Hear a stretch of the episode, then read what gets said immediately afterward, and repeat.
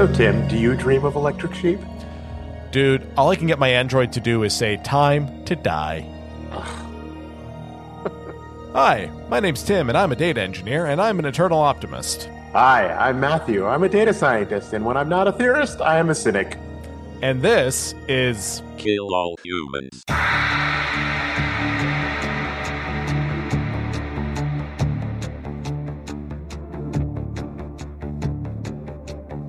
So if you didn't pick it up from show today, we're talking about the classic 1981 film or short story from a few decades before. I'm talking about Blade Runner.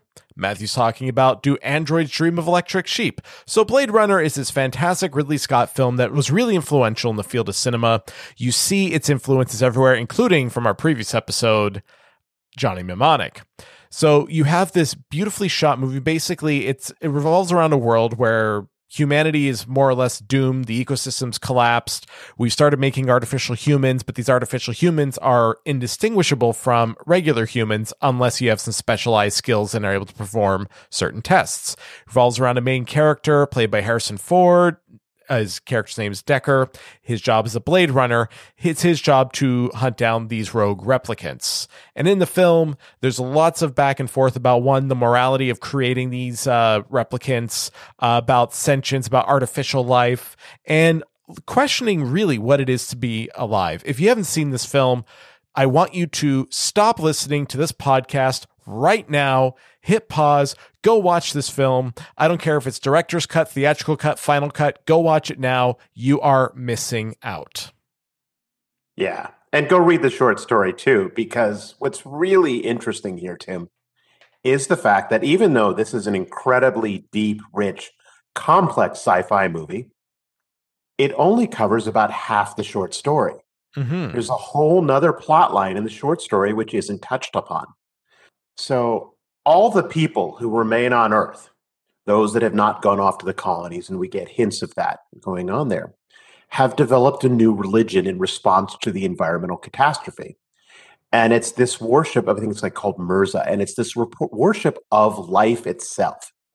And so, one of the very interesting tenets of Mercer is that you are to raise animal life uh, as part of the tenet of your religion. So, it's really important. Like, every animal life is sacred, down to the lowest worm, up to, say, llamas. Everything is valued. But like most religions, things go a little weird and a little wonky. So it becomes very status driven. It, it really matters what kind of animal you have that you're trying to protect. And so, like llamas, they're like the, the creme de la creme dogs, cats. These are really, really important. But if you have, say, an ant farm, that doesn't get you any points at at at, uh, at your local church. It doesn't count towards uh, merit badges at the meetings. No, no, you don't get any merit badges for ant farms, but you you do get merit badges for cats. But the problem is there aren't any cats left. Hmm. So, or very, very few. And so, like, you know, these animal dealers will come around. And that's what a large part of the story is about. It's about actually Harrison Ford's character has this animal and, and there's all these issues. But here's the thing there are so few animals out there that everybody wants one. So people cheat, they buy robots. So everyone's got in, in fulfillment of this religion now, in order to have status and get the merit badges for your Sunday school, they now have robotic llamas. And of course, to make it all real, the robotic llamas have to eat and poop and crap and all of this stuff. So they have to be indistinguishable and identical the real thing. So you have these people literally, and this is the best part. There's a whole scene with vets for these fake robotic animals because the animal doesn't do something right. They have to call in a vet to help them deal with their sick robotic llama. it's a messed up little world to say the least. Yeah, and you wonder why this didn't quite make it into the movie versus the versus the fantastic action scenes, right? Although they did hint at yeah, that in the movie no, quite a bit. A little interesting to to film that, but Yeah, I think so, and I think uh, I think it just because of the density of the world. I mean, first of all, it takes place in the futuristic world of 2019, where there's problems with uh, decaying infrastructure, uh, poverty on the street, garbage everywhere, environmental collapse. So, a completely foreign future to what we have now. Right, totally, completely, completely different. Uh, okay, so I, I, think so. The usual ethical things aside, because I think that's kind of where we go with a lot of these things is sort of the data and ethics discussion. But I do think, uh, especially when we talk about creating artificial life, and one thing that I found interesting is that we intentionally in this movie, I say we as humanity, intentionally created artificial life to die saying it had a certain finite time span. This is sort of a safety mechanism. It can't continue forever. So this can feel pain. They can die. They can do all these things that human can do that make them equivalent to the human experience. So the question I have, what are the, what is the ethics of making essentially a sophisticated artificial intelligence suffer and die? are we well, in an ethically gray area here?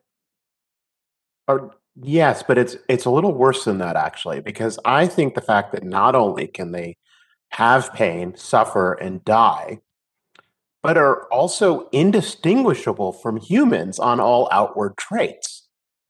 And you have to go to this very strange, very sophisticated emotional response test in order to seek them out.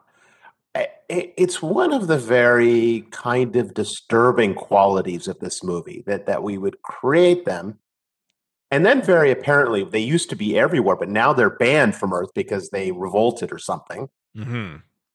And now they're only allowed on the outer colonies. So it's there's a lot of questions here in this movie that don't get answered about ethics, morality, but also why and what what was going on with Edward James Olmos facial hair. That that was the one ethical thing that I think we need to answer. yeah, no, that's that's a good one. Uh, he was cool. Oh yeah. Well, I think one of the things that I focus on really was, uh, again, is the ethical consideration of even just the creation of artificial life. So as we get more and more sophisticated with our artificial life, this is really one of the first films that we've seen where you look at artificial life as not, it's not malevolent, it's not benevolent. So we've seen films like that or we've seen stories like that before.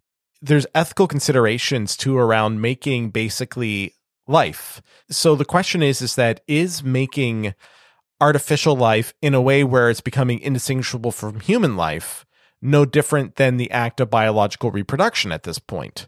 So, and is this something as we start making AIs have to start considering uh, uh, us as engineers, as scientists, as data professionals, when we make something to any degree of intelligence, to any degree of sentience, is this the act of creating life? And what are the ethical and moral implications of doing this?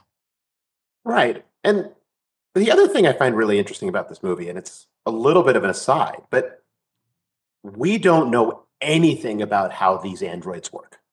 We don't know anything at all. There's no data science anywhere in the movie. And yet, we find that these androids are totally compelling to us. And I'm completely convinced that they're sentient.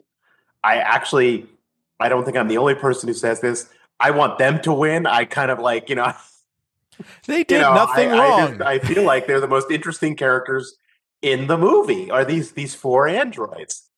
and you're like well they're the only ones that you can look at in this movie that have transparent motivations uh actual right. like actual emotional depth because then i think that was a very deliberate choice mm-hmm. in the mm-hmm. film where they gave the androids the artificial life emotional depth and transparent motivations where everything else seemed to exist in this weird shade of gray right um, right. Like Every, de- everything is very opaque and everything is very faded, and emotions are muted, and drives and desires are very muted. But not these yes. androids, and they specifically the. And they did hit on one thing in data science, though, that I thought that maybe pick up on in the movie is that they did say that when they create when they created these particular versions, the Nexus 6 androids, the ones that went amok, they gave them artificial memories to give them a level of emotional maturity. Now, there is an analog to this in data science, though, to say that we're going to give uh, when especially when we talk about machine learning, okay, here's your set we're going to work off of in order to allow you to make decisions. So basically, you're training it using off of a set of data. So really, this is really no different in the sense that we are giving you an emotional backstory. Here's your emotional set. So when you go and react and do things, you're working off this emotional set of data. So I think there is, uh, I think there's accidental data science in this movie. Yes, yes. No, I'll accept that. I, think you're absolutely right because it's there's a theory based on the Truman Project. So there's the Truman Project is the the movie where they a television studio buys a baby. Oh, the Truman Show. Yeah, yeah. To, turn him into a star. Yeah. And and they film every minute of every moment of his life. And there's a theory that says if you were to play that movie to an AI, that in theory an AI could learn everything about that person's life. You could design an algorithm that would be able to train everything, but you would need that movie that would be a sufficient piece of information, but anything less than that would not be sufficient to actually train an AI to understand at a basic level humanity. And what I found also fascinating about that too is that not only did they give it the training, but they also provided it such a rich backstory that the AIs almost forget their AIs. I mean, so I mean, you did have one who is convinced that it is human that, that it is indistinguishable from those around it. And I'm wondering that if you do a sufficient job training uh, an AI, could you train an AI to not think it's something other than a human being? Or I think it's actually if you if you train an AI well enough to be human, how could that not be the end result? Hmm. I mean, at a hmm. certain point, if you have a being that is physically distinguishable and complete with memories, how are they not going to know that they're a human? and then this is where the this is the heavy hitting philosophy into this thing it's that mm-hmm. what is really so they have this emotional response test that yes in the end they were able with 100 questions determine if uh, one of the nexus 6s was an was artificial or not but normally it's 20 to 30 they're usually able to spot them like this.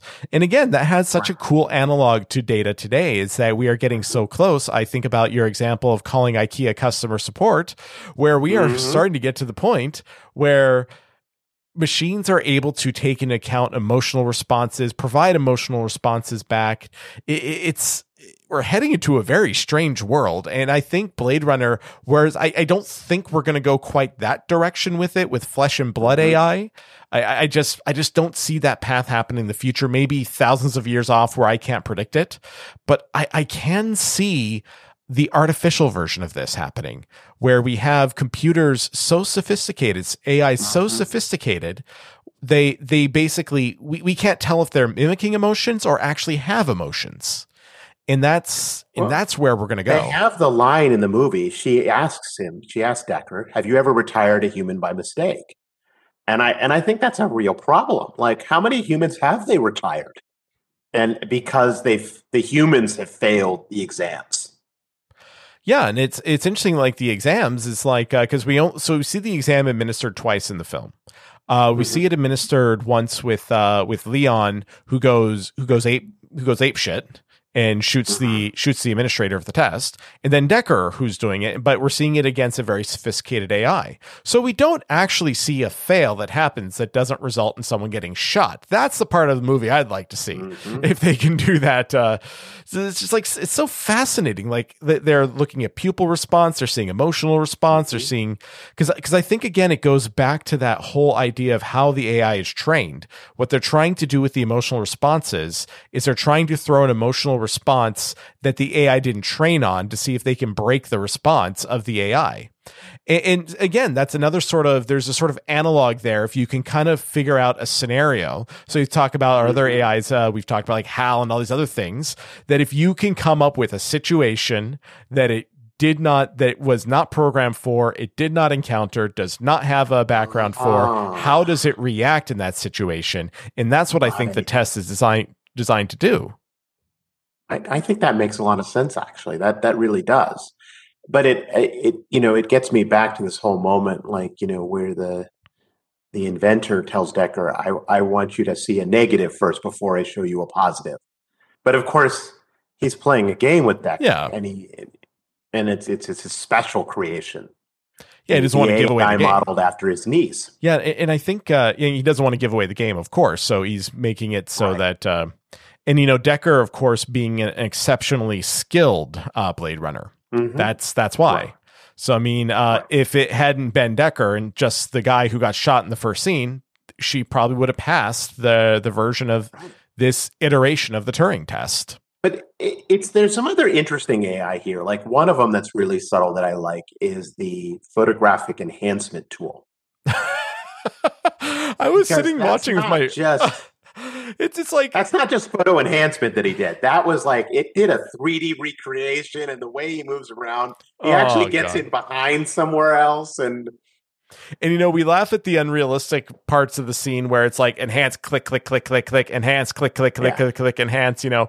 But we have that tech we can do that today. That is something that we right. can actually I don't think we can get quite to the level they got to in that movie, but we are so incredibly close to being able to do that. We are, but it, it clearly required that a computer had to generate a 3D model of the room mm-hmm. from the photograph, and then it could do all the stuff. But I, I love the fact that not only do they have this incredibly sophisticated AI algorithm, but he's running it on this clunky, crappy computer. Right. Well, this is this is my theory. It's the cloud. It's all connected to the cloud. no, no. See, I think it's more that like we really are past the tipping point on this planet Earth. The planet Earth of Blade Runner. Everything is decaying. The computer is decaying. The buildings are decaying. Mm-hmm. The hardware is decaying. But the algorithms last because that doesn't decay as quickly. So you have this super advanced algorithm running on this machine that's basically on its last legs. Mm-hmm. And I think it's it's it it speaks to the you know, we'll get to the idea, I think, of tipping points and, and things like this where societies change, transform, and even die.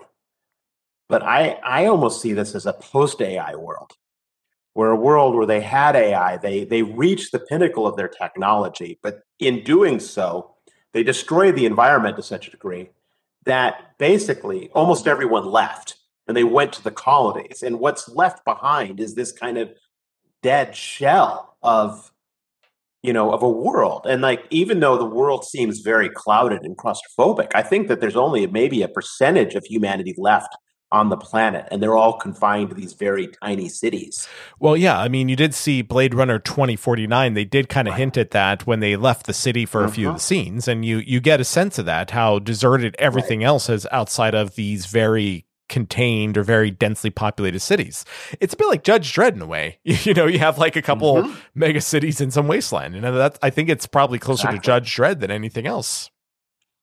Yeah, no, I think that's exactly what happened is that you you had this society build up to a certain point and then it collapsed and this is what's left. Yeah, it's just And absolutely. now it's it's really it's interesting because like in the scenes in the city, everything feels really rich, really vibrant but it's all fake. I mean, everything's fake. The ostriches are fake. The snakes are fake. There's nothing left other than just people who were rejected from colonization based on medical conditions. Yeah, I mean, it's just uh, it, it's just absolutely uh, it's absolutely crazy with everything, and um, the the idea too, like animals are gone, it, it, mm-hmm. like it's it's such a bleak and depressing. Yet there's something at the end optimistic about the world too, where we see that right. all the animals and all the other forms of life and even humanity itself, you can make an argument starting to go extinct. But then you have this rise of another life form that's happening all around you. So you're almost seeing like humanity rebooting itself in the form of replicants. Mm-hmm. And it's such, right. there's so many layers that you can just keep peeling away the mm-hmm. onion on this uh, and talk about this for hours and hours. But unfortunately, this is a relatively short podcast. So we're almost to the point where we have to start start talking about our Turing score. I always well, hate to do know, it. and I, I, I, am almost there, but I, I just say like one last thing is like you know, Philip K. Dick's focus was on dreams, and even though he doesn't directly address the data science, except in a few of these little interesting accidental incidents, he, from his focus on dreams, he creates something really rich and really compelling, and that says to me there is something fundamental of dreaming to sentience and and the fact that I know that Roy and Pris and the other replicants have dreams makes them very real to me. Because dreaming is like one of it's a poorly understood thing. It's like a jumble of your subconscious. So then it it has to answer the question, do does artificial life have a subconscious? I mean, it has a conscience, sure, but the subconscious is so important to the human experience that how can you consider something alive or sentient if it doesn't have an under a layer underneath?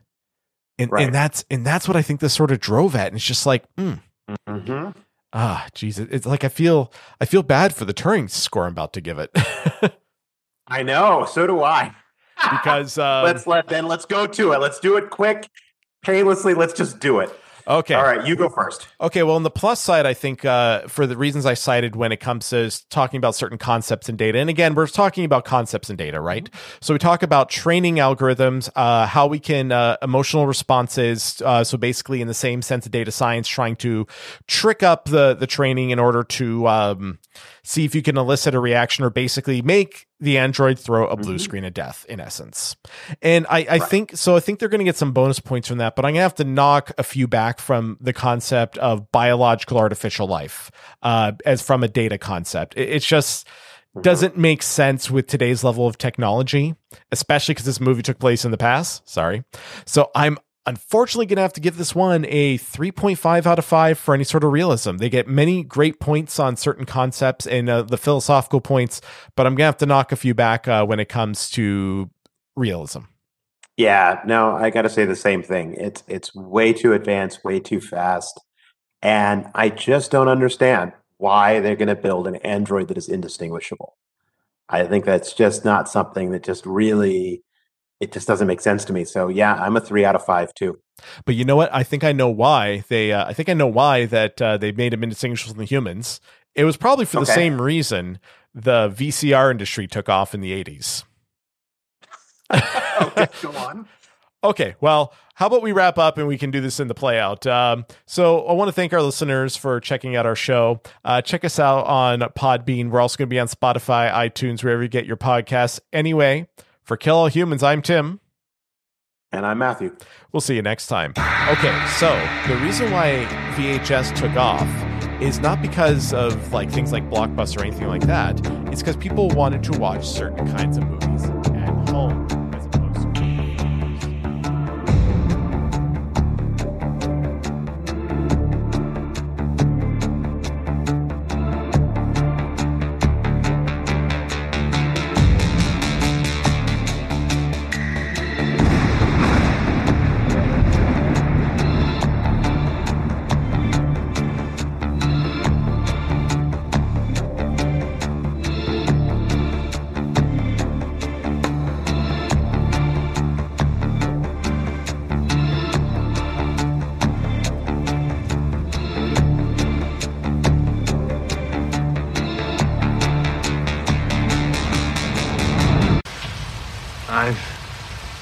seen things you people wouldn't believe. I see trees of green, red roses too. I see them bloom for me and you. And I think to myself, what a wonderful world.